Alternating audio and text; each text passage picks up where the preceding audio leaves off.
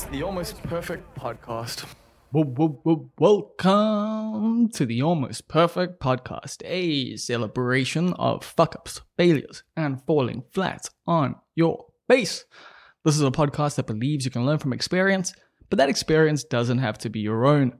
Ha, I'm Bob Perfect, and I'm a functional fuck up. Let's learn from somebody else's mistakes. And today we are actually learning from John Edwards because it is a crossover episode. Yeah, man, it is Tell Us More X, the almost perfect podcast. Where Jack LaHockle and I teamed up to have a conversation, a back and forth. Since we have interviewed each other on our respective podcasts before, which is more of a one way chat most of the time, you know. Although I think, you know, with the Almost Perfect podcast, I, I get a lot. I talk a lot. Um, but in a lot.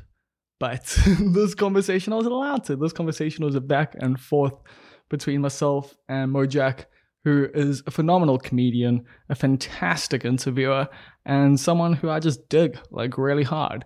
Him and I have gotten to, you know, know each other a bit more over the last year. We've been playing games together. We send each other little messages being like, hey, you okay? And uh, just checking in there, those sorts of things. So yeah, man, I dig I dig Mo's mind quite a lot. I like his approach to things, and I feel like we're kindred spirits in some ways. We we do some, you know, we we think similarly in some ways and different in others, and that's what's dope about this chat is we we find common ground. We see where we're different, and yeah, man, we have just an open and honest conversation about stand up comedy, about writing and about podcasting in South Africa. So we we get into we get into quite a lot. And I'm gonna let you know off the bat, I definitely think like I probably pulled a Joe Rogan here at some point. Like I'm not sure if everything I say is actually factually correct.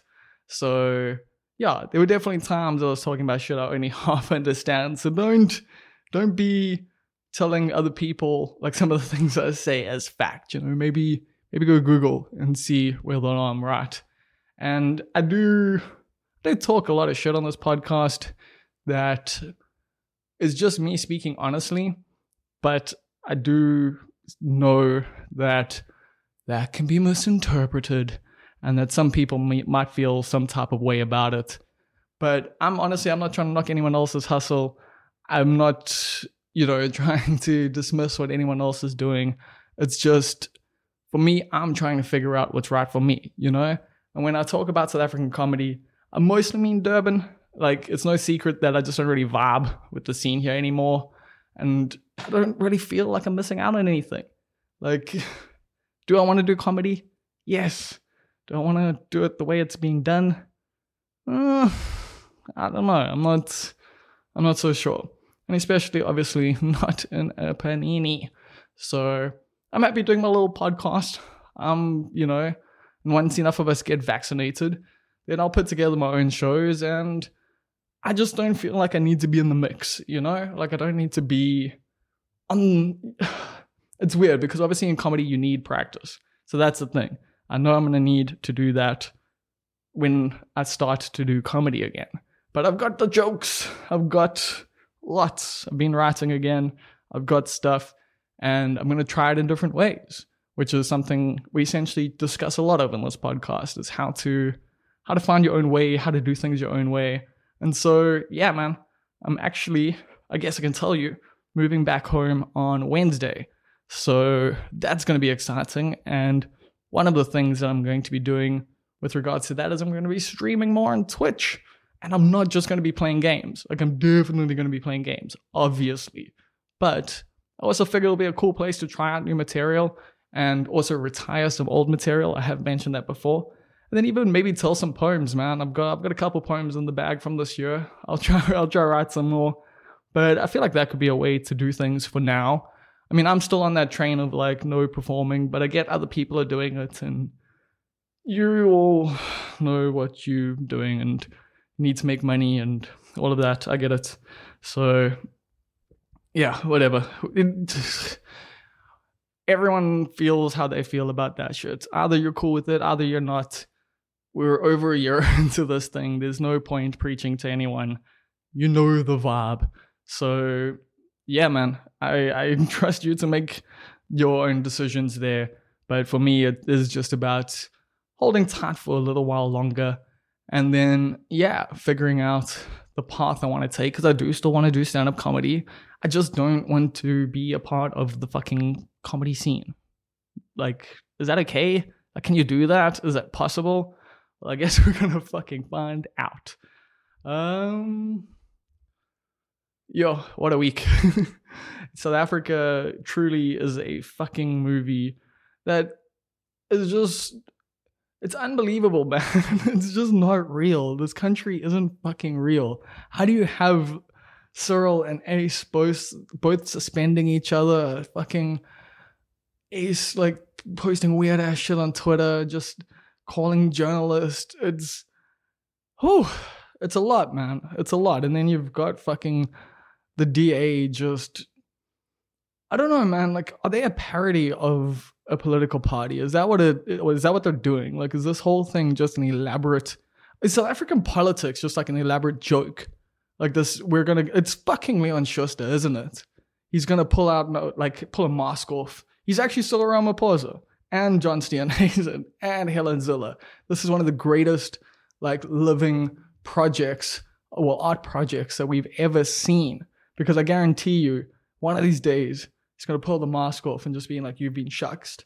That's that's it. This can't be real. This cannot be real, man.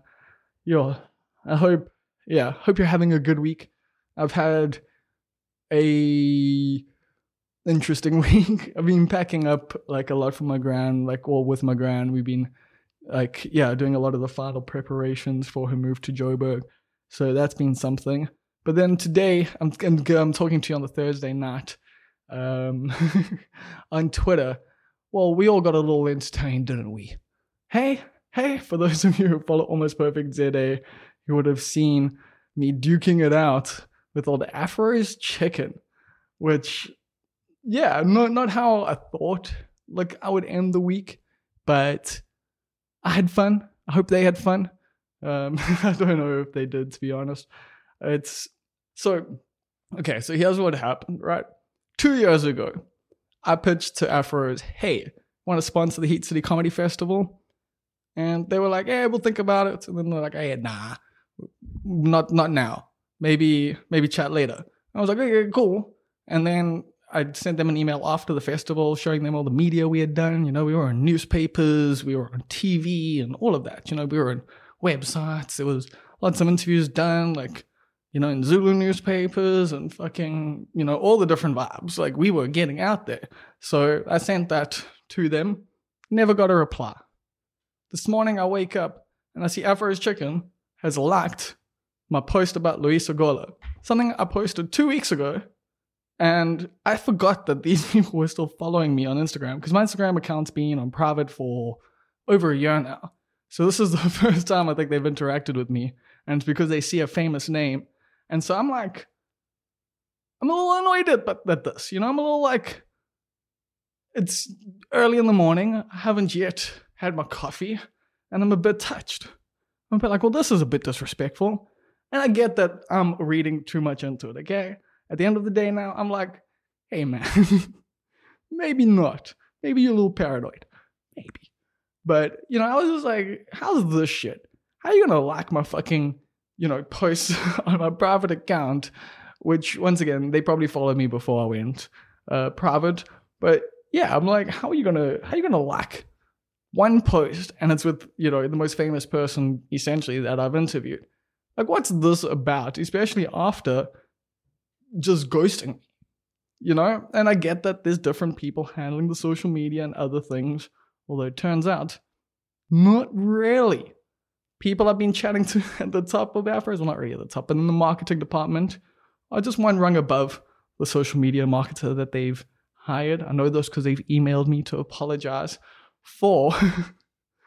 um, that's the thing. Okay, so I tweet about it, and I'm just like, Oh no, not Afro's chicken. Uh, actually, let me just get the tweet up. Like, it is a little petty. It is a little silly. I'm not going to lie about that. Probably didn't need to say it, but after today, I feel like it was a was a good call.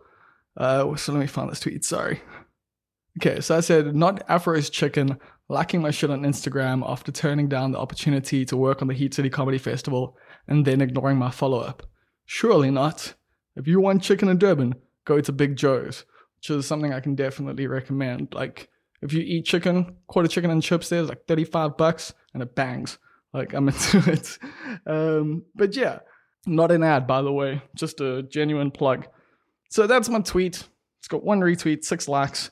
I then followed up with personally, I think they turned down my proposal because Neil Green and I brought up that they only played white South African music on the Live from the Winston podcast, and they shortly started playing Cassper Nyovest, etc. soon after this dropped. So that's the thing. I actually do think that I'm not sure if they've heard it, but it was kind of weird that after Neil and I in our podcast bring up that Afros played a lot of Desmond and the Tutus, man, for for a company called Afros that's owned by white people. Uh, not even gonna get into that. But anyway, a company called Afros was just playing the most 80 blow like kind of music was a little strange. And soon after that podcast dropped, they did. They started playing more local music. They started playing more music with vernacular in it. They started playing more hip hop. And I, I noticed that. And I've always kind of thought that, hey, maybe maybe they didn't sponsor the festival because of that. And I was like, that's fine.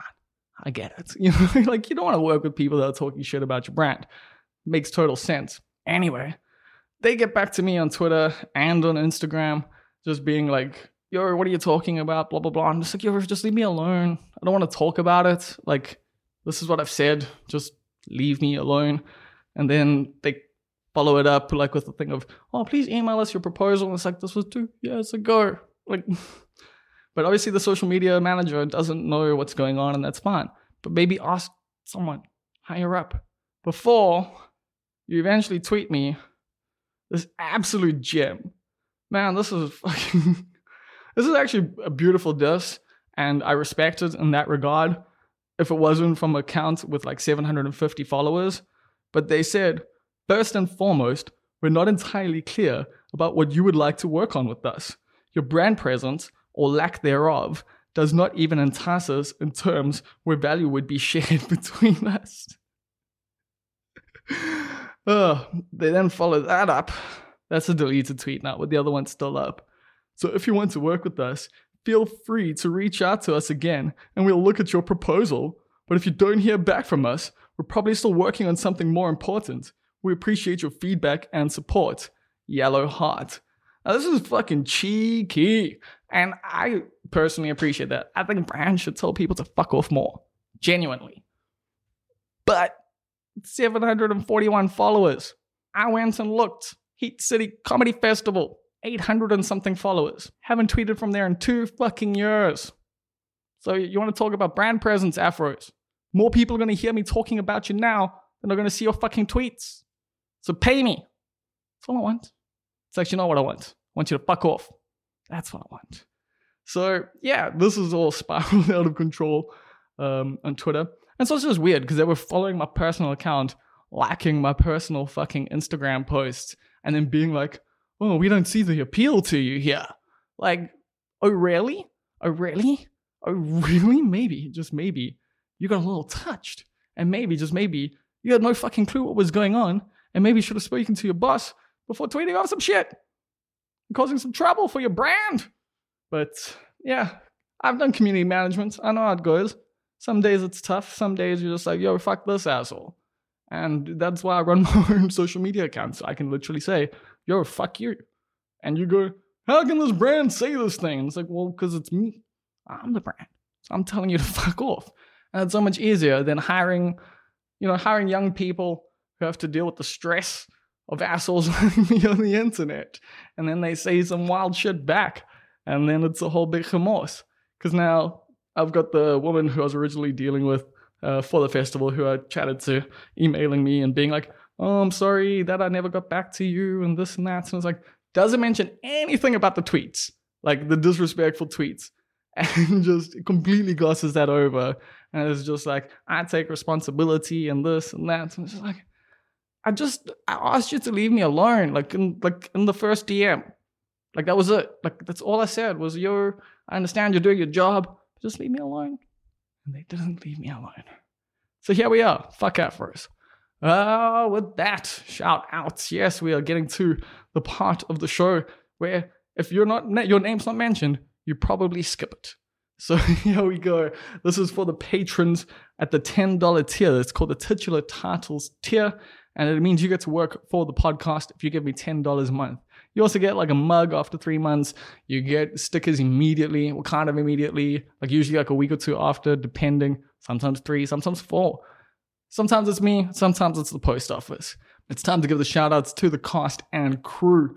To Chief Sales Officer of Subtle Heresies in the Greater Overberg region, Rousseau. Shout outs to you, bro. Shout outs to the inevitable ruler of the universe and Queen Swifty, Kath Jenkin. Shout outs to our executive producer, that is, of course, Stephen Olivier. Shout outs to Julian, who is the king. Shout outs to Karan Chetty, who is the assistant to the regional manager. Shout outs to Vishendra Naidu, who is our spiritual advisor. Shout outs to the almost perfect hedge fund manager, who is, of course, Karan Sleman. Shout outs to the key grip. It's a, it's a key role. Shout outs to Neil Green. Shout outs to our pantsless weasel, who is Tyron Love. And lastly, shout outs to our anonymous benefactor. Now, if you can guess who the anonymous benefactor is, email me, bob at almostperfect.co.za, and I'll send you a pack of almost perfect stickers. And lastly, if you want to support this podcast, you can also do so by buying a mug. Yes, I've got almost perfect mugs, literally just the logo on a white mug, but it looks lacquer. The Print Room Durban handled that. Shout outs to them. They give me a little discount. I give them a little shout out. That's how that works. Go get your stuff done by them. They really are solid. They've worked with, I've worked with them for years. Used to put like print uh, the Durban night posters with them. Like when we Postumus and I were doing gigs together, we've, yeah, like worked with Print Room for a long time, done a lot of work with them, and I've found them to be very dope. So shout outs to the print room for printing the almost perfect stickers, the almost perfect mugs, and whatever else we're going to be getting printed from them in the near future. Uh, as I was saying though, you can get a mug. They are 100 Rand each. 10 Rand from each sale goes to Sisonke, which is an organization that is working to decriminalize sex work in South Africa. They are sex workers themselves, and you can go check out sisonke.org.za to find out more about that. And with that said, well, it is time for the crossover episode of Tell Us More and the Almost Perfect podcast with myself, Bob Perfect, and the one and only Mojak Lehoko. One, two, one, two, run things, rude boy. This is Mojak Lehoko, and this is the crossover uh, podcast you never asked for. Of course, I do Tell Us More podcast, and I'm joined by the one and only uh, Bob Perfect from the Almost Perfect podcast, the podcast about fuck ups, people who do wild and crazy shit, and it's gonna be a ton of fun. Bob, how you doing, bro? I'm all good, bro. I'm I'm living well, but I actually wanted to know how are you living, Mojak Lehoko? I'm chilling, bro. I went to the driving range today with my man's Wade. He's a he's a graphic designer, good people's good friend of mine from high school. And uh, yeah, we just hit some balls. We chatted a little bit, and uh, it was fun. You know, I'm just trying to take it easy. I watched Lloyd Gola's thing with Hasan Minhaj today. Did you see that? Oh no, I did not see that. I actually went uh, to the fucking car dealership with my gran and waited with her to get a new key for her car. And then we went and had breakfast. And then I've been packing boxes. So no, I did not see the the Loy's thing with her son, with Hasan Minhaj. What's the vibe? The vibe is it's about her learning. Of course, Loy's got a new special that dropped, and Hasan is talking about like when Loy figured out this idea of unlearning, how it became the core of his new show. But the thing that stood out was Hasan said Loy seems like a person who is living life. You know, like while while yeah. some people are focused on a project or an idea, he's out there living while he's doing that. So you know that's kind of been my mission too for the last, I guess, twelve months or so, is to live a bit. I mean, there's limitations because we're in a panoramic, um, but yeah, so that's what going to the driving range is a part of. I totally feel you there. I feel like I've been like in stasis for the last few yeah. months, but in its own way, I, I definitely feel like I've also been living because for people who don't know, I've been living with my grand for the last like six, seven months. And in between that, I've been living with my grand and my grandfather, mm-hmm. but my grandfather's no longer around. Sure. So there's been a lot that's happened in all of this time. And it's taught me that living isn't necessarily just living for yourself. You know, mm. it isn't just necessarily like doing all the things that you want to do with your life. Sometimes living means giving back to other people and it means you know being responsible and it's also you know learning from hectic experiences i guess because what i've been learning over the last while is that life really is about the duality it really is about the good and the bad it's Mhm. really about you know the dark and the light it's without the heaviness you don't get the fun like that's something i'm really starting to value Uh, it sounds like you have found purpose and meaning. Is has this been a spiritual awakening? What happened, Bob? What happened in hard lockdown that that changed you, bro? I don't know if it's purpose or anything, because I don't know if I believe in that. Like, I'm so weird, bro. Like, like I'm, you know, like during the lockdown, I got back into philosophy, which was one of my first loves. Like, ever since I was young, I've Yeah. been dabbling, but you know, never, never learned, never studied it or anything like that. Just been picking things up here and there. So, Yeah, you know, that's the thing. My my philosophies in life are very disjointed and weird because here I am like reading Albert Camus, but I'm also like listening to Alan Watts. So, you know, you got the one person saying life's absurd and meaningless and you just got to find the joy in it. And that's Alan Watts. Um, so that's Yeah. a joke for the people who read those two guys. Yeah. That's what I was gonna say, Bob. As you mentioned both of those examples, I was like, I know neither of these, so uh, I need to step my philosophy game up. Well, um, Albert Camus, he's like an absurdist. He thinks like life is absurd and that you have to like his whole thing uh, was about Sisyphus, where he said you have to imagine Sisyphus happy. Like you know, you have to, yeah, you have to imagine that he's happy in his daily task because it's the same thing that we're doing. Okay. What is Sisyphus? What- like you've Oh, lost me again. Oh yeah, sorry. So Sisyphus is this homie who he pissed off some gods. I can't remember exactly which ones, but it was probably the Greek ones. And they condemned him to roll a rock uphill all day, every day for the rest of his life, and it always Fun falls back down. Yeah. wow. So, so to Camus, the whole thing was that, um, yeah, this is life, and so you have to imagine Sisyphus happy. And then Alan Watts is this British dude who got super into like Eastern philosophy and is a good teacher of that sort of thing if you know Yep. you're an English guy. So yeah, I've been enjoying those sorts of things. I've also been reading Nietzsche, which is also like on a whole fucking different thing. I like Friedrich Nietzsche and beating the horse. That's my guy. yeah, I've got Thus Spoke Zarathustra, and I've I've read the first like couple pages, but I would have to read them again and again. Hey man, you take your time with that kind of literature. I remember the first time I tried to read Sun Tzu's Art of War, and I was like in high school, and I was like, "Nah, fam, what do you mean the mountain and the whatever? Like, this doesn't help with FIFA. You know what I mean?" and then, and then but when it I, does, but it uh, does. yeah, but you have to have like the mentality and the acumen to understand that stuff. You know what I mean? Yeah, I guess some literature is just above the level when you're like young. You're you're looking for all this wisdom, but you have to actually go through life a little bit to understand this shit. But I assume you've been a reader your whole life. Sort of, yeah. I mean, I have read quite a lot. It was really big in my family. So I remember like this one homie, JP, was a good friend of mine. One day he got sick and he wasn't at school for like a couple of days. So I went to his crib, like he lived maybe two blocks from Greenside Primary. And um, I don't know why, but like he gave me a bunch of money after I visited him. He gave me like 300 bucks. You know, he was he was doing nice.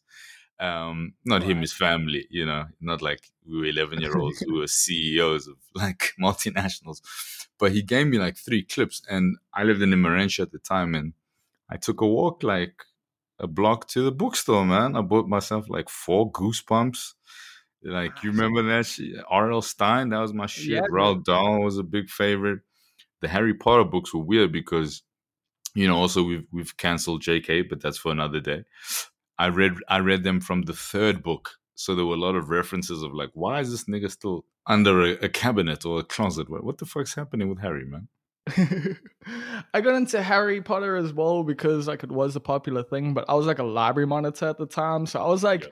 At first like just like being a bit dismissive because it was a popular book, and then I read it and I was like I liked it, but then I carried on reading the books, and like by the end of it, it's just like this bitch is writing a script, like she's describing everything. Like this is literally just telling me what's gonna happen in the movie. This isn't like this isn't writing a book.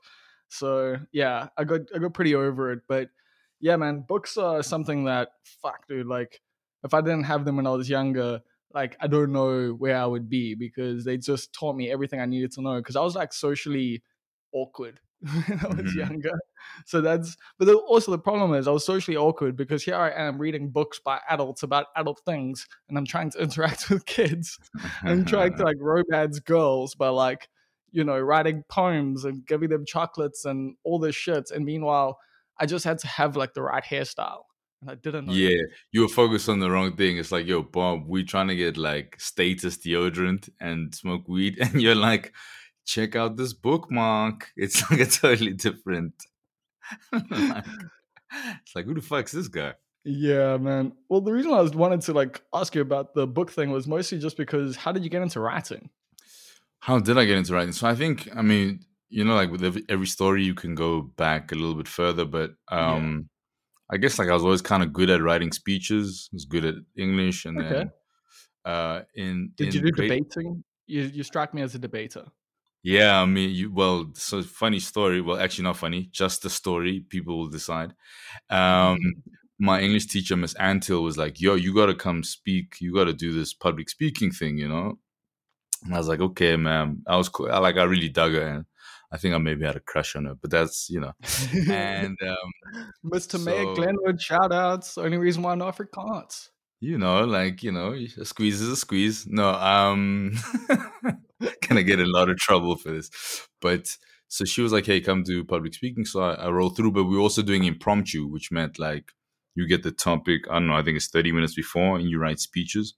Yeah. And um, mine were always funny, and I was doing bits. And then Miss Antil was good friends with my other English teacher, Mrs. Biddlecombe, who asked me to do debating, and I did that. I got full colors for debating in high school. Uh, fast forward, I guess, into maybe my th- I don't know what year I was in university, or I just maybe dropped out, and um, I I was doing stand up comedy, and I'd met Loy Gola, and after knowing him for maybe like six months, he's a good dude, really good dude.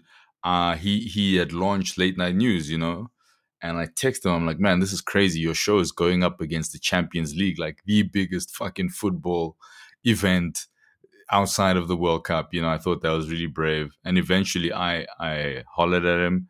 I was like, hey man, can I come to these brainstorms? You know, I, I'd just like to check out the process. And dude, that first day was so scary, man. It was like season one of LNN's Riaad Moosa. I'm terrified for you right now just hearing this. Dude, season one, Riaad Moosa's there. Conrad Koch is of course Lloyd Gola. Kagiso's the head dude. So, Dude, um, there's there's a Lindsay Chuto who's like a journalist now, but she's a great writer. She's Ivy League, graduated from uh, Columbia. David was a- Kibuuka. Kibuuka's there. There's this dude called Nim, Lionel Skink. You know, all these people that had not only like writing chops, but political backgrounds. Ka- Karabo Ledeja. And so my first day, I, I just watched and I see Loy a week later and I say, man, I wanted to say something in that meeting, but I was so scared. And uh, the next week he was like, yo, just just talk, man. Like it's okay, you know. And I pitched I pitched a piece about Blade Nzimande. I was like, what has Blade Nzimande done? And then I was like, fuck all. Thank you. That's the piece. And then like like in his five years, what has this dude done? And so I, I, you know, I went back, I researched him, and I wrote this piece of like he graduated from the University of of uh, I think it was Natal at the time, and so that was my first start. Loy put me onto the show.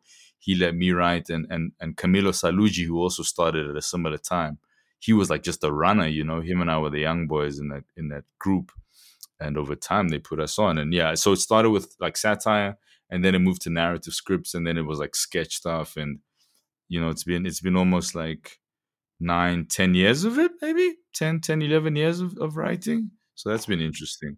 That's such a fucking crazy start. It's only the kind of story that could happen in South Africa at that Mhm. time. Mm. Because like there's no one that's gonna be like, yeah, no, I started writing because I was at the SNL, you know, like studios, and they they just said, no, I speak up, bro. like, Yeah, I mean, you know, I'm, I'm like, I was doing, let me contextualize. I was doing stand up already, and like, I was kind of nice in my early days. So I had, I'd won over a few people. You know, I, I'd been doing some odd stuff with John, and and so I think Loy, in that regard, trusted me because he was like, okay, this guy's got some funny chops, and you know, if, if he brings fire, it's cool. If he doesn't, we keep it moving. You know, it, it was like everybody would win either way. And so, yeah, there's definitely a lot of accessibility for you. For you, what was like the writing stuff for you? How did you get into your your kind of journalism?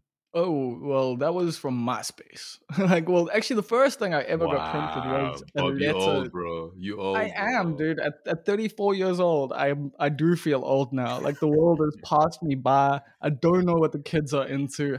I'm writing about music made five years ago now. I'm done with trying to keep up with what's happening.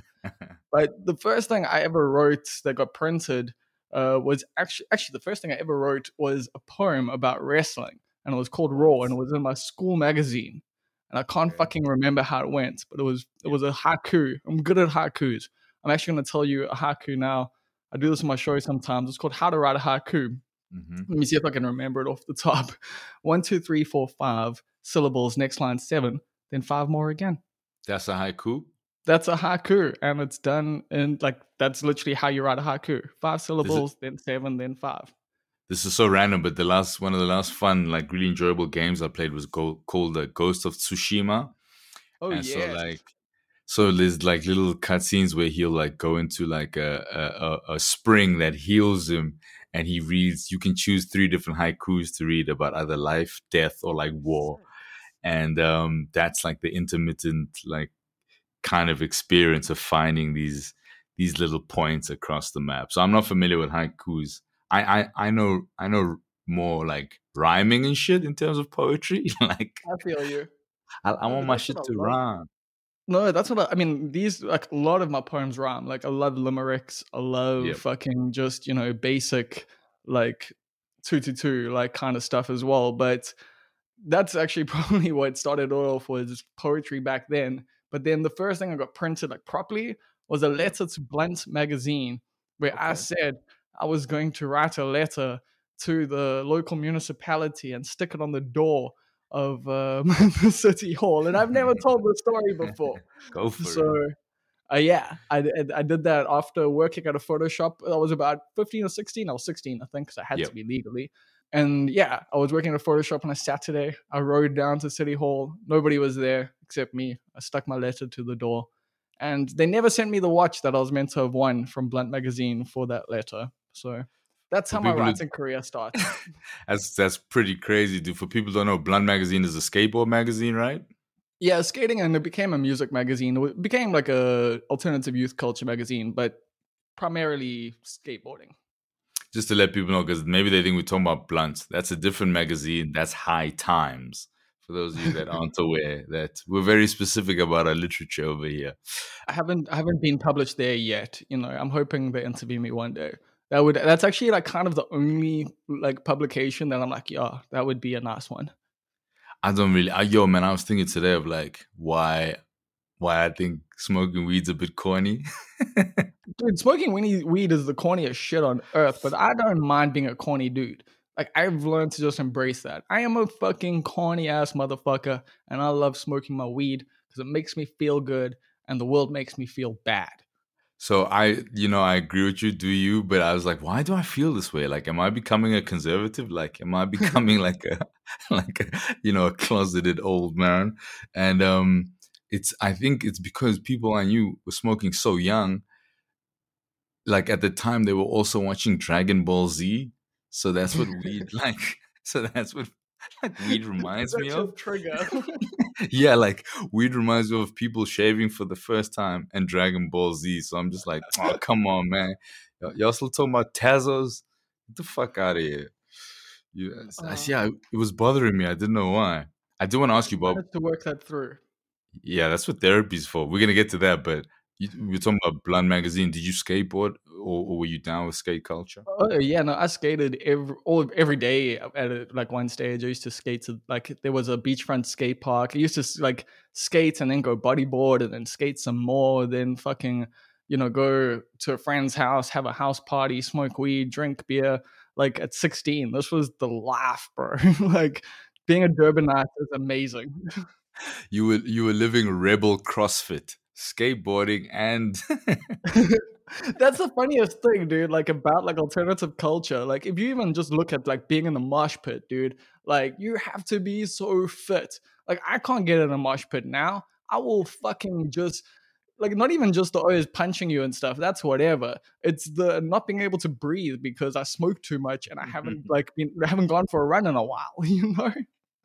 So yeah, dude being being a young alternative kid, you're actually fairly fit. I mean, just look at fucking Henry Rollins. I don't know if you know him, but he's like he used to be the lead singer of spoken word guy, right? Oh, there you go. He know, everyone knows him from a different thing. I saw him here in South Africa. He actually did an interview with him uh, via the website Durban is yours once. We sent him some questions. He didn't mm-hmm. answer some of the ones about performing in a casino and not performing for poor audiences. I'm just gonna say that. I'm just gonna say that. But uh, he did he did call me out for asking him about Black Flag and like it was weird. He scolded me and like weird memories. yeah, I mean that is bizarre. I, what interests me, like, what is it that attracted you to skate culture? What did you like about it? Ah, I I think it's. I mean, you. It's just different, dude, and it's just punk, and it's just like you also. I don't know. It's hard as fuck in its own way. Like, whilst you've got your guys doing rugby and like being masculine in those ways, like mm-hmm. skateboarding's got its own ways of being like pretty masculine in terms of just slamming into the ground over and over again and you keep mm. getting up and you keep like I think that's actually the thing about skateboarding is that I've never gotten good at it. I've always been shit at it. Like no matter how many years I put into it, no matter how much effort I put into skateboarding, I could never do the things other people could do. Like my feet just don't work that way. But it is, it's that constant constantly trying and once you get it once you get a trick on lock it feels amazing and then you try the next thing and like you eat shit for a week and yeah then all of a sudden you know you know how to do the trick and like yeah that's the thing about skateboarding in particular that i love but it's the culture around it was also just yeah. so chaotic it was just about being destructive and just fucking hating the world and just you know like writing your name on shit and like yeah, it just felt like as a young kid who wanted to rebel against society, skate culture and all of that definitely appealed to me. From what you said about process, skateboarding and golf are the same thing. you heard it here yeah. first. Just for slightly different people. I've played golf a little bit. Like I've gone to the driving range. That shit is not a fun time. like it never does what you want it to do. Same process, bro. Kick flips and learning how to hit a driver is the same shit. We've just mashed together two completely disparate groups of people. I mean, but that that is like the thing about life and the thing about being a comedian, I guess, is finding those things. It's finding where we cross over and finding those processes where people are like, I mean, comedy is one of those things. It's about constant iteration. It's about mm. sucking and plateauing at times and not knowing what you're doing wrong. How am I, are my feet not right? You know, yeah. and like stuff like that. And it's like, oh, let me actually just change this word around here. Oh, snap, that hit there. And it's like, oh, let me move my feet up to the bolts. And like, I'm not too sure. Like, maybe for you, it's like, let me move my hand down a little bit more. Let me twist my grip a bit. And then all of a sudden, after trying for like a fucking month, the joke hits, or you land the fucking, you know, kickflip, or you smash the ball further than you've ever gone. And like, those are the the things about life, man. They are like no matter who you are, I think there are ways to relate to other people. Yeah. No, I mean, uh, I was gonna say, Bob, I've skated too, so you don't have to ch- change the the metaphors. But I appreciate you for being inclusive. well, I don't know because I know you're a footballer. Like that's the thing yes. that like I understand about you. So that's the thing. I figured maybe we would have had you would have, but also like I was gonna say you might have had a jockey school experience, but like I was playing cricket and softball and hockey and fucking all the sports at school as well. So yeah. But yeah, how did you get into sports? I assume through school.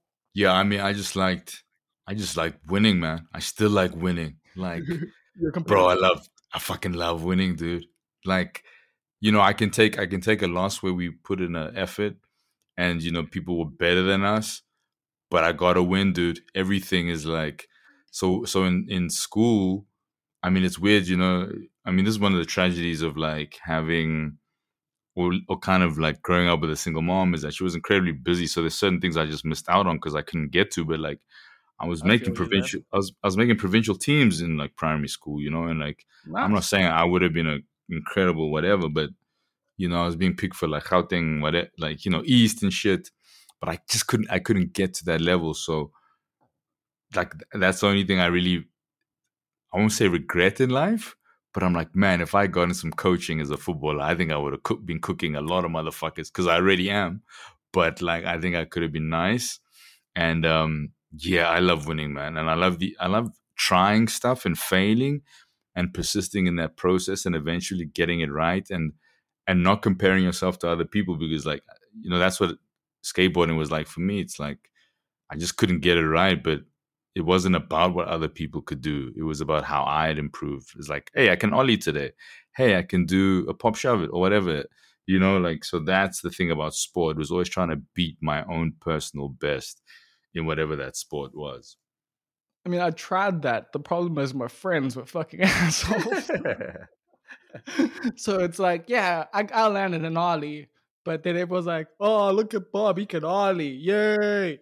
You know, like me yeah, that could be a problem. Like trays.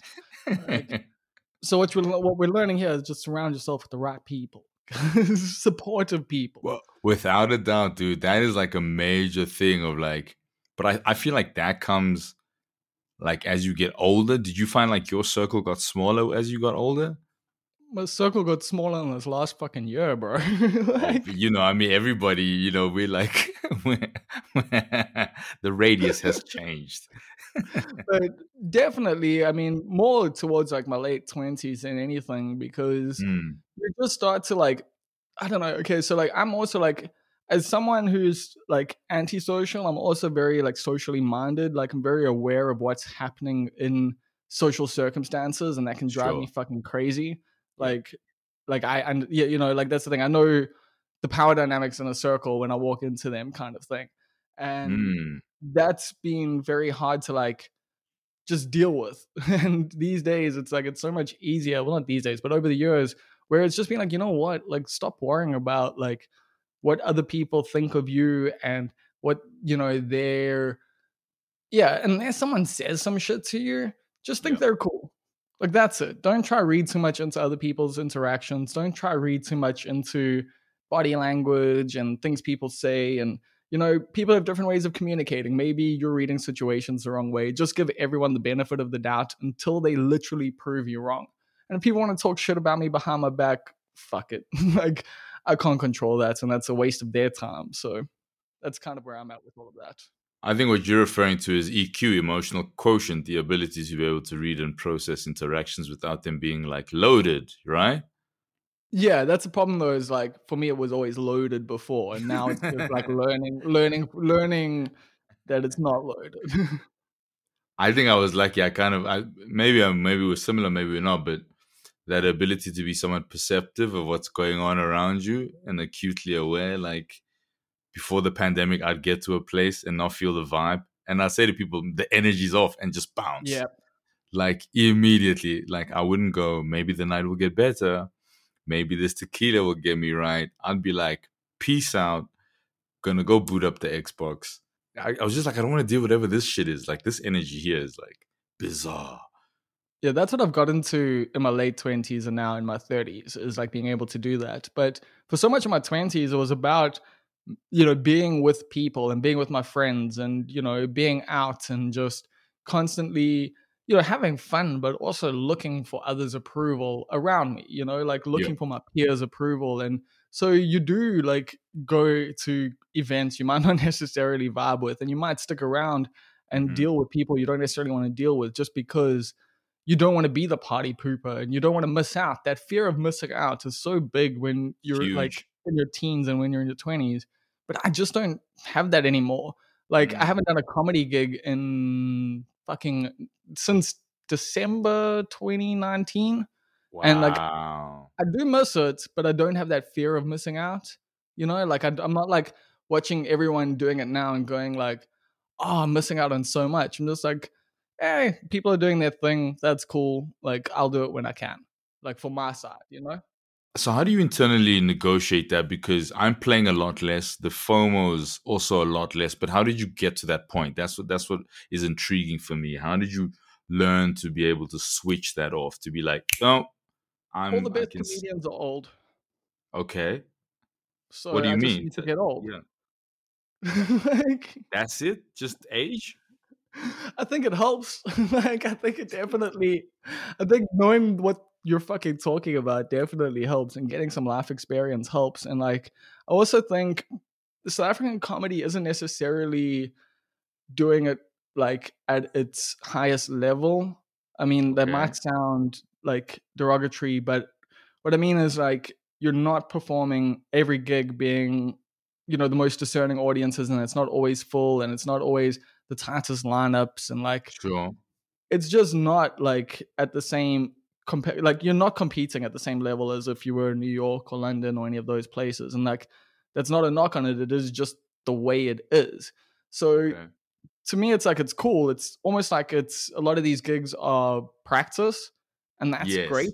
You know, mm-hmm. like that's obviously necessary and we need to do that. But I don't have an end goal right now. Like I've got my two comedy shows. I've got one written and another one that I'm currently writing and I need to test them and Yeah. before I can do them and stuff. But you know, that's the thing. I've got it, and hopefully, I don't die before I get to do them. but I know I'll get to probably do them if time carries on. So that's the thing. I'm not that stressed about it. I've done it before. I know I can do it again, Yeah. and I'm not missing out on doing open mic gigs to ten people. Like that's just the honest fucking truth. Like So, so to me, it sounds like almost the way you frame the gig is they're um, they're almost how do I say it? They're they're part of a process. They're not the like the end event. They're not the end goal. Does that make no, sense? the end the end goal is your one man show, and I think that's for Mm. everyone, right? Yeah, Like yeah. like that's how we that's how we all see you know gigs. Well, it depends. If you've got a one man show, that's how you see you know other gigs, smaller gigs, gigs where you do ten minutes, gigs where you do twenty minutes, and that.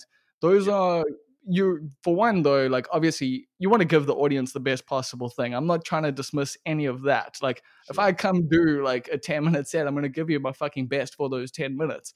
But I'm also going to try things. I'm also going to try and figure out some stuff that might not necessarily have locked yet, you know? And eventually those things go into the main set for the main show that I want people to come and see me talk for an hour. Like, I don't think any comedian necessarily wants to be on a lineup. You want to be the reason why people go to the show. So you're saying we're almost like we're compromising in a way to to get to where we want to be. We But do every this comedian does stuff. this around the world. Yeah, Like, yeah, so- yeah. No doubt, yeah. no doubt.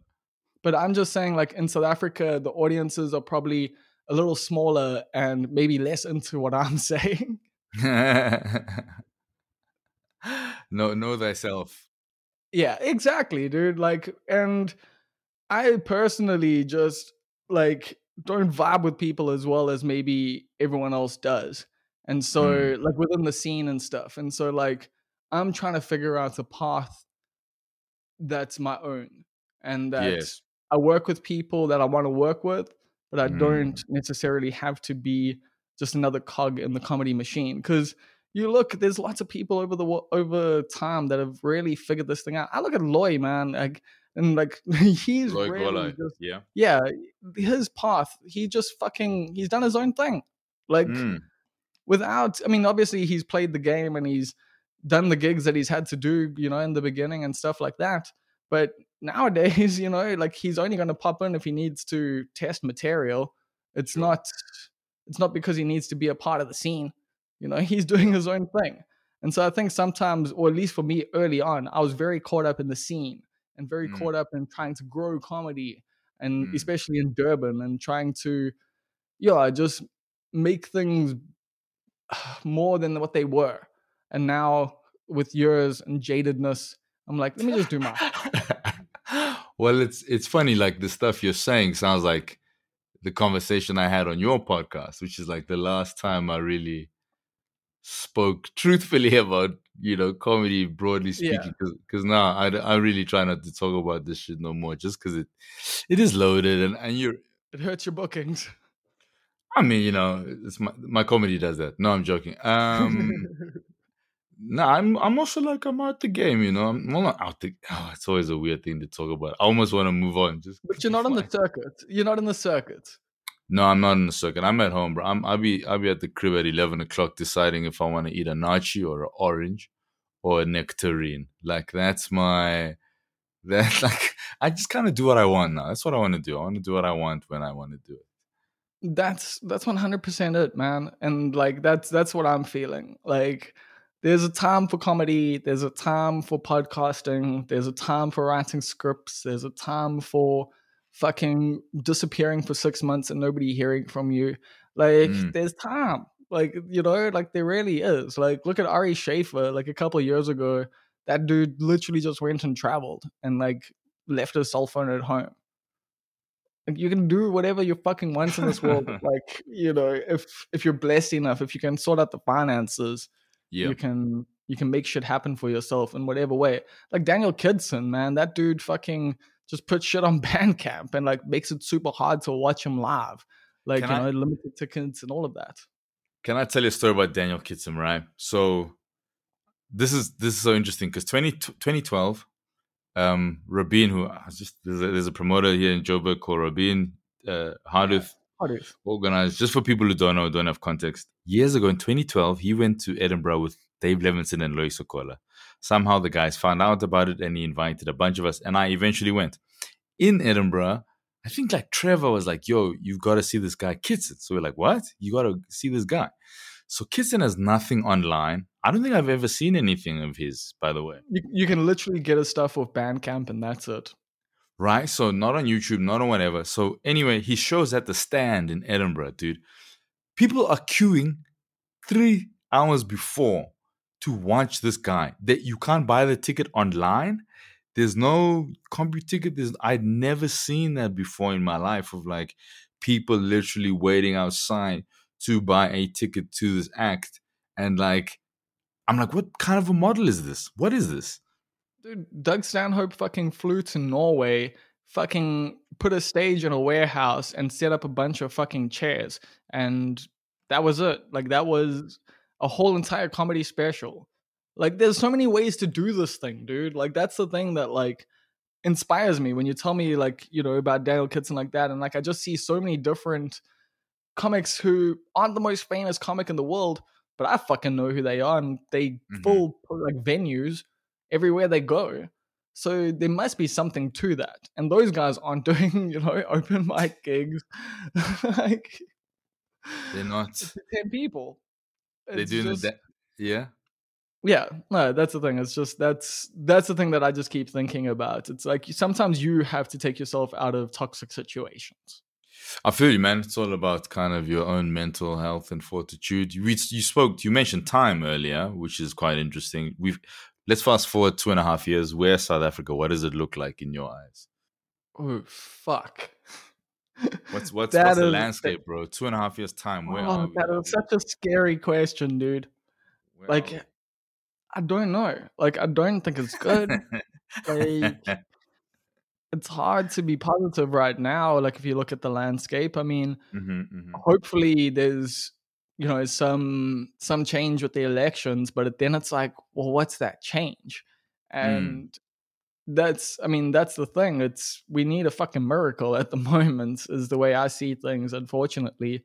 And it's not just south africa it's the entire world seems to be in this weird space that feels like there needs to be total upheaval for any sort of like goodness to come.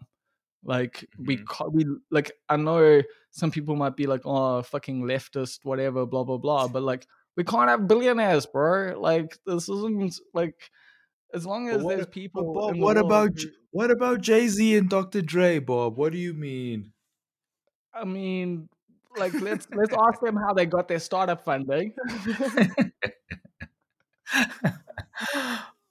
yeah no i mean respect to them for being able to you know t- take drug money and make it real but like at the same time it's yeah i mean the the whole I, the whole thing is if someone has a billion dollars that's a billion people that don't have a dollar like that's the simplest Mm. way to explain that but like yeah and there's you know only a couple billion people in the world so you get rid of the billionaires and everyone's like what like a hundred dollars richer probably oh fuck we're not even that much better off maybe we don't kill Yeah, the yeah. billionaires i don't know I Yeah, don't know. when My you do math might be off. Yeah, when you when you do the math, it's like, oh shit, wait, hold up, that's everybody gets six dollars from. we kill all the billionaires. We, but but we also get to kill the millionaires. That is one thing like that I think is you know priceless. Well, that's too you you murking it. But the thing is, they make such a small percentage of the population. But I hear what you're saying. You're saying we do away with some of that stuff. Um, yeah. Well, yeah. So I just think, unfortunately, South Africa should have dealt with a lot of the issues that are persistent when when apartheid ended, man. Should have just been like to my homies, to my family, to all the white people, just being like, "Yo, we're taking the shit now." Because really, then, just like that. Yeah. Ah, yes, almost just like that. Like if you look at like Germany and shit, as they say, although Germany went through a lot. I mean, it's been eighty odd fucking years, maybe even longer. Sure. In the forties, yeah. So, but you know, like they did the shit that they had to do like to get over stuff like they they put the laws in and it's not just there i mean there's other examples throughout the world yep. where you know places have decolonized but obviously there's a lot of strings being pulled behind the scenes and uh, we all we all know the way the world works so unfortunately that was never going to happen but i do think like land distribution should have happened way sooner and i think a lot of the issues that we face within the country could be changed by that because like a lot more people would have access to wealth than they do now. Um, a lot of it's tied up in land that's not even being used, and mm-hmm. yeah, there's just that's the problem. I just I'm not feeling very positive about the next two and a half years here. Um, but I don't really know what that means. You know, like what sure. we've we've carried on this far, so who knows. Yourself though, are you, are you at least positive about it? Bro, I don't know. I'm in like I'm in a fog, dude. I'm in um you know how long has it been now? Since what, what, what are you talking about? How long? Pande- when did this pandemic? When did this? Pan- how long? How long has this country been like this, Bob? It's been no. Um, I mean, do you want to ask my like nah, grad, or do you want to ask me? Nah, nah, nah. Um, pandemic's been what like uh, a year and a bit, right? So I'm like, I'm I'm still in my sitting tight phase of like. Just if my mom Dukes get this gets this vaccine, bro, I can relax a little bit. You know, like that's the not to say there is. I'm still. Not just yeah, that's what I was gonna say. I'm, I'm, so, uh, yeah. yeah, I'm I'm not by any means going at like that's the end of any health concern. But in terms of the immediacy of this one, at least it's like okay, we've sort of gotten that, and you know, there'll be some kind of we can all breathe a sigh of relief. Just something, dude. Like just a little ounce of like, because you know, like I from from working at LNN, dude. After we weren't working there anymore, I could not read the news like on a regular basis. To this day, I can't because it's like you ever follow a story of like a corrupting and then it pops up six months later and you're like, no, these oaks still haven't fixed this shit. Yeah, and, so, and then five so, years later, you know, and it's a cycle of stuff, you know. But I think I'm part positive if we can just get this vaccine rollout, you know, crack a lacking, and then we can go back to worrying about normal stuff like being murdered.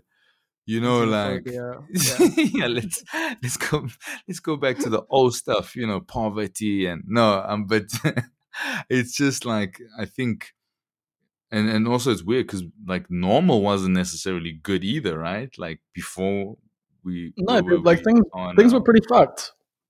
Yeah, so it's like yeah, just just get people vaccinated. Let's deal with that thing, and then we'll deal with other shit as it comes around, and then maybe I'll be a little bit less um, uptight about all this shit. Yeah, I think the biggest problem with all of this is like political change requires a lot of sacrifice. Yeah. And you know, like we've just seen like people can get complacent and be complacent because they have what they need and they're placated. Yeah. and so you're not necessarily that motivated to political will because your life's okay. And that's the problem i think we're facing around the world is maybe the middle class is actually bigger than people thought and it is more comfortable than people thought. So I do th- I don't know like how change can come and like I hate like preaching revolution because revolution is usually violent and I don't dig that. Like I don't want anything like that in this country ever again mm-hmm. like you know so it's just one of those things where it's like we do need structures to change because they are clearly incorrect and money is just being siphoned away from the people at the bottom, the people who create the stuff in this country. Like the mines, the main thing is the mines should have been fucking nationalized ages ago. You look at like like Nordic countries, Yeah. and you know they're selling their fucking oil, and everyone in the country gets a fucking payout from that shit.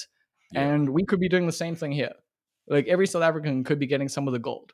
Like it was like just you know imagine once a year you get like a grand in your bank account just because South Africa sold gold. Like that's Yeah. how it should be. Yeah, I mean that would be dope, man. Live Some royalties off this gold and platinum shit. I would, I would like that a lot, man. Talking about platinum and gold, music and how it is measured has totally changed. We're in a streaming era. Do you think that's distorted, like how successful artists really are? I know I'm jumping big topic, but do you Oh, think? Yeah, let's go for it. Oh yes, one hundred percent. Like I don't think streams are real. Like as a measure of anything. I mean, you can fake that shit pretty easily. Like you can't fake sales at the end of the you can- day. And you can fake sales, man. You can. I can. mean, you can fake. Okay, yeah. wh- Who was it? some- Who was the South African person who like? Pe- uh, it was one of the album? Yeah, it was one of the rappers. I don't want to say reason, but it might have been reason. Where like play energy drink, like uh, someone like yeah, like people I- were was it- accusing it of going gold. Ifani? because- Or was it someone else? No. Oh yes, it might have been Ifani. I, I can't remember. Someone will let us know in the comments. Yeah, because Yep. there's a comment section. Yeah, someone someone will tweet us and let us know. But uh. there was a section where someone had like an energy drink, apparently give away a bunch of their albums, means they bought a bunch of them, and that like contributed to them getting gold. So I mean, there's ways to manipulate that system too, but. Yeah, like the streams thing, I think can be manipulated. The algorithms can be manipulated, but it's the same problems like the music industry has always had. Except now, I do think the music industry is way more democratized. It's way easier for people to make music, put it on the internet, get it heard by people, have an audience. But yeah, the major, the big labels are still fucking you over. That's not going to change. They've still got all the money. They're still going to, you know, look at Justin Bieber's post about like how to support him and like yeah. you know you've got to fucking like i don't know if he actually wrote that thing of like you know turn the volume down and you go to sleep and stream the thing on repeat or something oh, really? Is that what he said? i don't know if he said that i think someone was making a meme that Allegedly, allegedly, allegedly. We don't know who's listening. Allegedly, allegedly. allegedly Um, but yeah man i don't know it's also uh, just personally like i'm i've moved away from streaming stuff again just because i don't want someone tracking my fucking listening habits to try and Hey, sell me more shit They Like, tracking I'm everything, bomb. I know they are, but like they can track my fucking, you know, Pirate Bay download. You're gonna see skateboards pop up in your timeline out of fucking nowhere for the next two weeks. Don't say I didn't warn you. I um you were talking about uh, music being democratized, and I saw the negative of that uh, recently. I was on the way to have lunch with some folks here in Joburg, and at the traffic light, I was driving my car and I wasn't wearing my mask. So this young guy comes over to the window, and you know, normally I would just like pull away, not pull away, but like I'd bounce, you know, I'd be like, "No, I'm good." But he, but he recognized me, and then I was like, "Shit, I have to buy this mixtape now." so, so, so this kid, you know, I kind of like semi put the window down. Probably And, just um, being on TV, hey? Oh man, I hate it. And he's like, so I'm like, how much family? He says 80 rand. I'm like, okay, cool. So I, I reach into my moon bag and I whip out all the money I can kind of find and I give it to him and he's like, yo, that 60 rand is too short. So I'm like, ah, okay. So I put so, Mojak Lehoko from TV is giving me 60 rand for my mixtape. This motherfucker. right. So I don't want to be a scammer now. I'm scamming a youth them. He had a Yoco too, in case you don't have cash, you can swipe at the traffic light. That's amazing. This dude don't a full entrepreneur. He was a boss, dude. Anyway, I pull over, I find another 20. I give him this this guap. I drive, I leave the thing. It's like sat in the passenger seat for like two weeks. So today I go to the range. And my boy Wade is like, yo, what is that? I'm like, oh, dude, I haven't even listened to this tape before. Let me chuck it on. I've been here. Bro, it was so bad. Dude. Like I like everyone who's listening, like please continue to support the arts. Like, you know. But maybe, maybe that that's the thing about streaming is at least you get to give it a listen first. Yo, I'm I'm for buying stuff, man. You want me to pay full price for it? I'll cop. I, I've bought specials, you know, for five dollars and whatever. But like, dude, I was like, you know what is the worst thing? His flow was off. Yo, yo, you, uh, Yeah, yeah, being I- offbeat, like not on purpose, is your one of the one of those things where yeah, like I know I've received a lot of demos, dude, like from both Durban and the Jaws Oh. and from DYR. And like that was the biggest thing. It's like some people do it like on purpose and it's rad, but like that's you can hear, like you can literally hear because they're still like rapping like to a beat. It's just not on the beat. But like other people, like literally are just not in time, like at all in anything. bro? I'm gonna go back to that traffic light because I gotta talk. ask for a refund. Or just tell them how I feel, because where am I gonna review the shit? You know, there's no comment section in the streets, bro. This isn't like, I just like, I don't, I don't know, man. I respect these hustle, Give big some notes. You know, young entrepreneur, the beat selection was corny, the rhymes was off. You, you know how bad it was. I was like, I could have, I can do it better than this, and I haven't rapped in ten years. And I was like, I can, I can make a seven track album better than this. Yeah, but can you sell it on the streets with a Yoco? Bro, I don't even have to. I'll put that shit on Twitter. I'm not saying people buy it, but I've got reach, man. I got, you know, I got reach. Yeah, but he's got sales, bro. He's literally making money from rap music whilst you're talking about it. Yeah, That's all well, I'm you saying. That's all I'm saying. So what, what are you implying, Bob? That he's the real deal and I'm being fraudulent? What's going on here? I'm just saying a lot of us think we can do it better, but we don't. So that's a, a great, you know, that's a great thing to put on a t-shirt. A lot of you think you can do it better, But, but you don't. but you but you don't, bro. Um, well, I was gonna say, like, getting into a crowded game. What what made you start your podcast? ooh, podcasting. Um, I like talking to people, man. Like, you know, I have the phrase like, I, I hate strangers, I love people. You know, Amen. and the only and the only way to to get to that point is to talk to someone and find out what they're about and what you know their philosophies and politics are to be honest sometimes it doesn't end well particularly because i do stand up so it's like i'm talking to drunks at the end of the show. It's like yo fucking and then like bruh. Like you know my wife. And it's like jesus christ why did i talk to this person? That is literally the worst part of our job. Like, no offense to anyone who comes and talks to me after the show. Sometimes I like it, but it's having to talk to people after the show. Because yeah. the, the advice you get offered is it's really bro you you like i could i could have that thank you for that joke i really appreciate it yeah you you write so much better than me anyway here's a t-shirt so many people think they can do it but you don't. Um, yeah, I like chatting to people and, and getting to know them. But the thing that fascinates me the most is the why. Oh, here's a actually I think where this started. Years ago, you, remember Kulula used to put comedians on the on the on their cover page. on yeah on the magazine I, I i kind of wanted to do that once you know i was like hey that's a goal It seemed very cool, man. I think it popped off, but they had asked me to do it, and they you have to interview someone, you know. Yeah. So they were like, "Who do you want to talk to?" I'm like, "I want to talk to Atandwa Kani, who is now in the states. Of course, he was in Black Panther. You know, he was known as the Prince of Theater when he was here. Who I'd met like he, when he was doing this interesting drag character as part of a Wits Whale Festival. Anyway, I met him years ago, and he was a really cool dude. And then and then the next person was Jenna Dover, who is a a Right. lawyer and, KTV and presenter yeah, and she's a model and lawyer. And I was like, yo, I got I want to I want to interview these two people, man. This would be so cool. So anyway, the people at the publishing house set up the interviews, and I think I meet Atandwa and Rosebank. You know, I put my phone down, I hit record. To do the same thing with Jenna and have these really interesting conversations of like wanting to know her story and about her craft and why she wanted to be such a great actress and why she learned French. And I record the shit, I send it off to the publishing house. They're like, uh, this is like an hour and 20 minutes too long.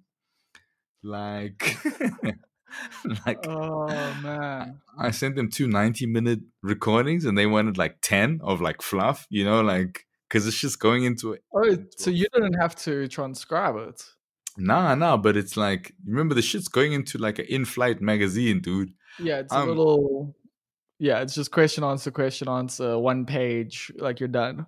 Bro, I'm doing a fucking Meghan Markle, Prince Harry, Oprah special with these two, bro. I'm like, yeah, and like I went in, dude, because I wanted to know like about their stories and like why they did this shit. So the why for me is fascinating, and not just with people, with things. Like, but why? Why does it do that? Why does it? How come when I press this input, it does that? And and sharing that with people, I think was more important. I think there's a lot you can learn about people's journeys and your own when you just watch like a really cool interview or a podcast.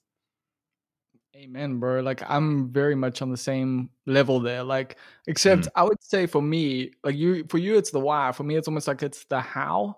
It's Mm. like how do people get to where they are? You know, what are the decisions you made that led you to this point? point, and then you know that leads to why you made those decisions.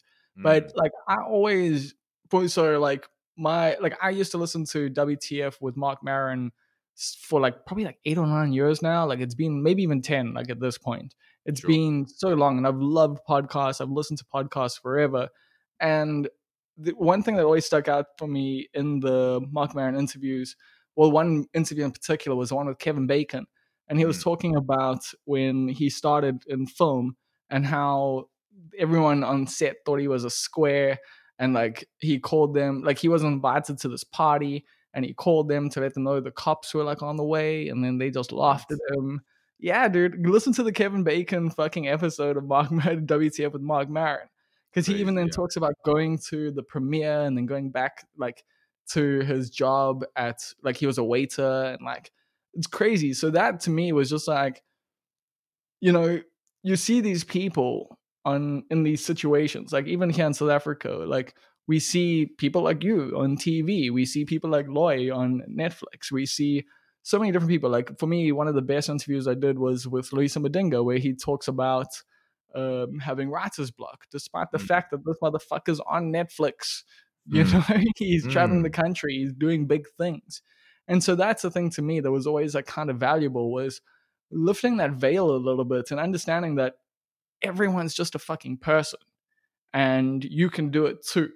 So that was kind of the whole basis for me with my podcast was just like let me let me find out how South Africans do it and how different industries do it and how Mm. different people can do it because my whole thing is you know you can learn from experience but the experience doesn't have to be your own and that's the thing like i've found from listening to podcasts is how much i've just learned from other people's experiences Mm. I mean, you're right. I think that's a it's a way to sometimes fast track, not fast track your progress, but A the way cheat to- code yeah, and just to miss certain hurdles. Like, dude, if someone's done it before you, you know, like you're just saving yourself a bunch of time. I will say this though that I was watching some there's a comedy promoter who's like who's talking about if he created a blueprint for South African comedy, and I was just like, nah, dude, because no one else has popped after you, bounce. So obviously, either you're hoarding this shit or you've like your thing is just randomized. Um, so I was like, I'm not sure about this blueprint. Um, podcast. What do you listen to when Oh, you're not making your own? Ah, let me actually just quickly open my phone and look at what's here because I listen to a lot of different podcasts, uh, mostly uh, about Magic the Gathering strategy. uh, but WTF Pod with uh, Marc Maron, obviously. The Indicator about Planet Money, even more Yes. new. Uh, I listen to Yeah. Penn Sunday School, which is with Jen uh, Penn Jillette. I listen to On the Page, which is this podcast about uh, writing film and writing for TV and all of that. Uh, Radio New Frame is the South African podcast I've been listening to lately. Uh, Yeah. What else? Uh, Planet Money, Hidden Brain, Philosophize This, The Fat Wallet Show is another South African one. Revisionist History, Stuff You Should Know, good one. Yes. And also, This Is Important, the Workaholics podcast. That's fucking hilarious. Like, Oh, nice. yeah, you should check those guys out. So that's the thing. Like I, yeah, I listen. I've got so many subscriptions, and I go into phases where like I'll just binge certain things. Like I, there's a few that I listen to every week, but Yeah. mostly it's you know like I'll wait a little while and then I'll listen to like four or five in a row and just do that whilst I'm working or whilst I'm walking or you know catching a taxi or something.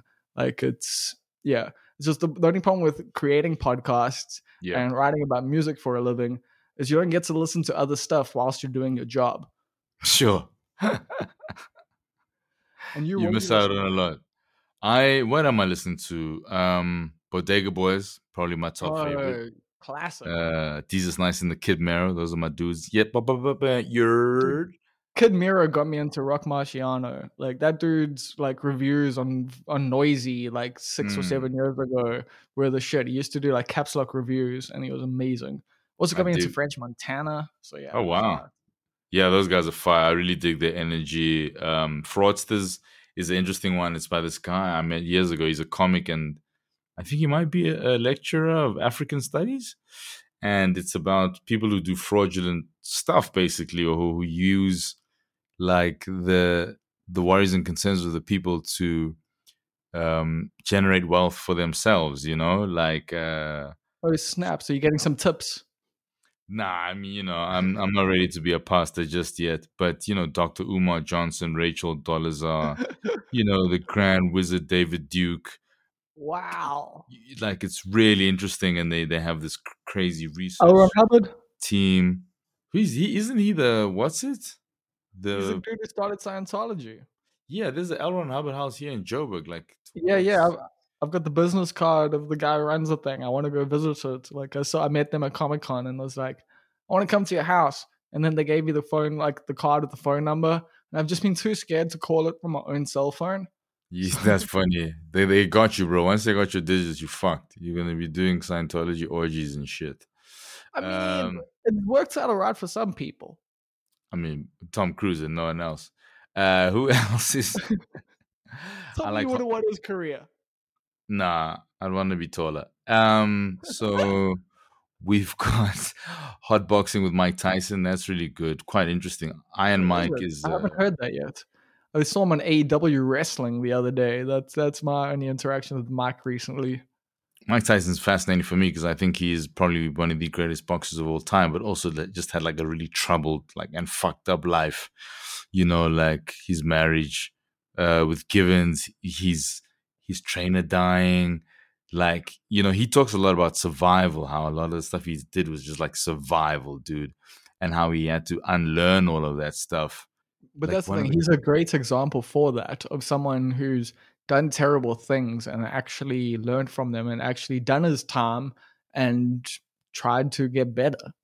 do I agree with you? And one of the craziest things I heard in these podcasts was like someone that was commenting on how relaxed he is, and he said, "You don't know how much violence it took me to make me this calm."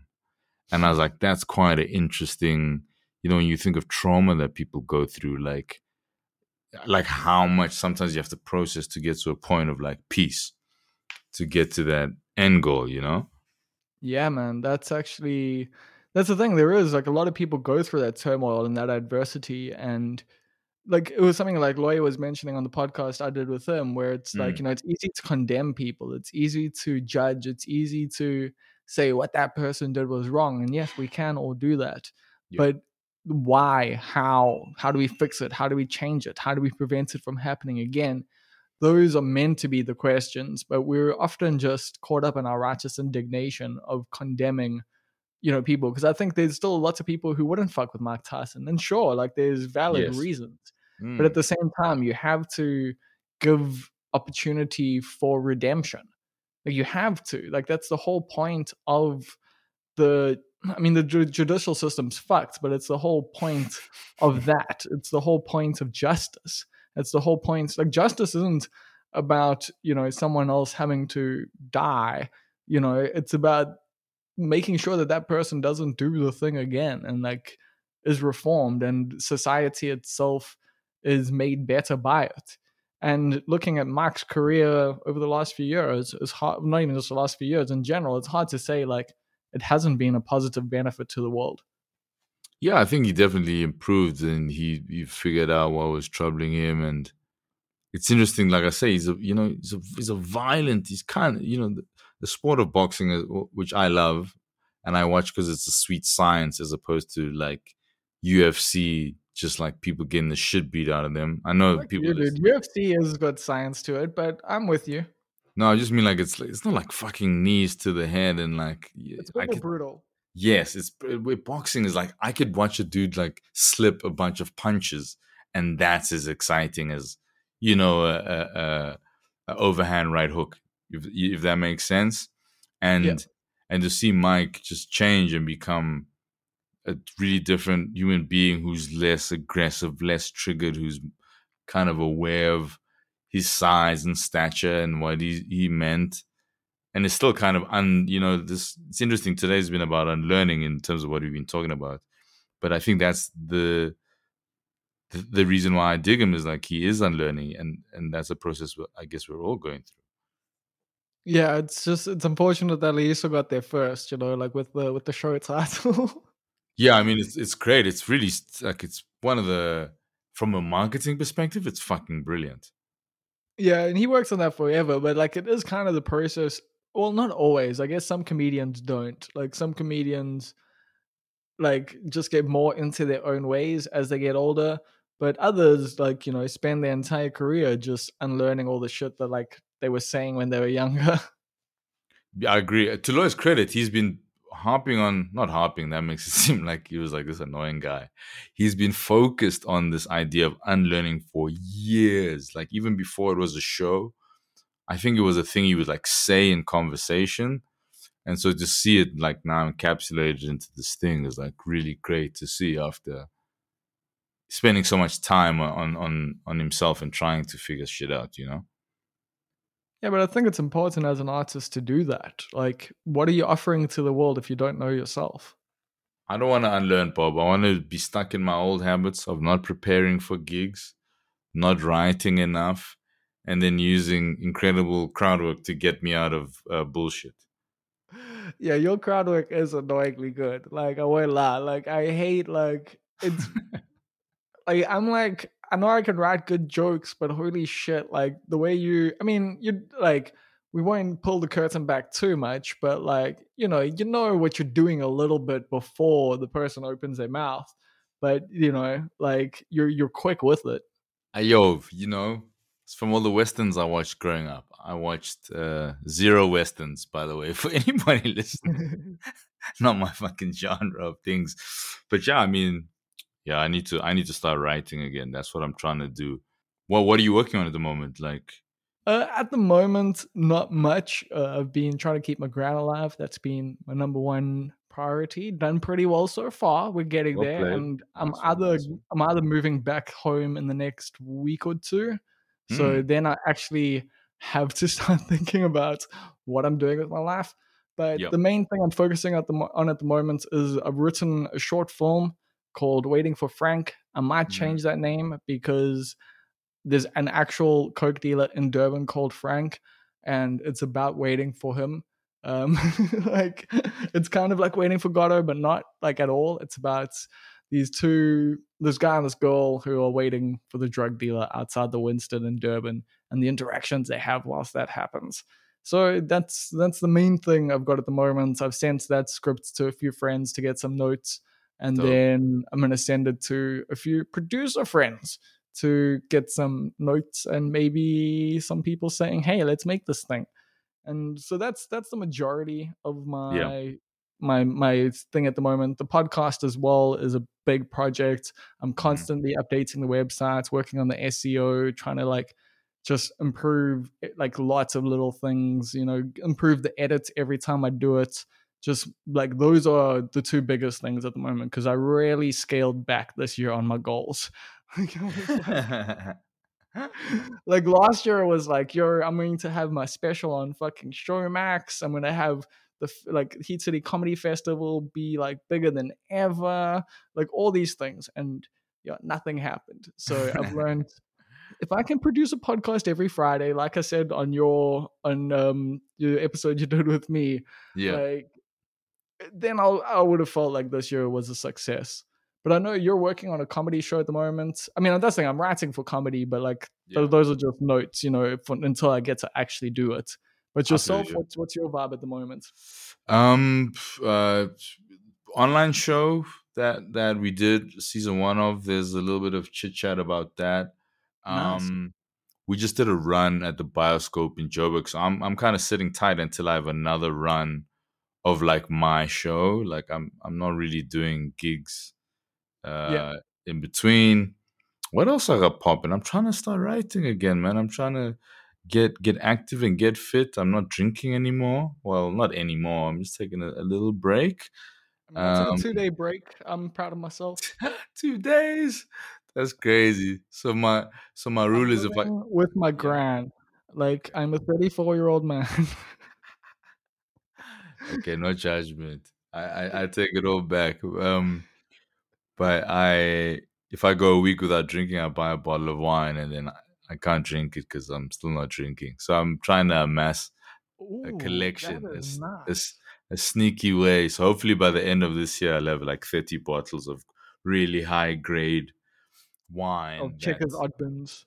not checkers or bins. We we're going big, Bob. We're we're we're splurging out on these bottles. We're going we're going 2016 things. No, I'm not. I'm not going too crazy, but they are The some nice- 2018 Robertson's Ruby Cabernet.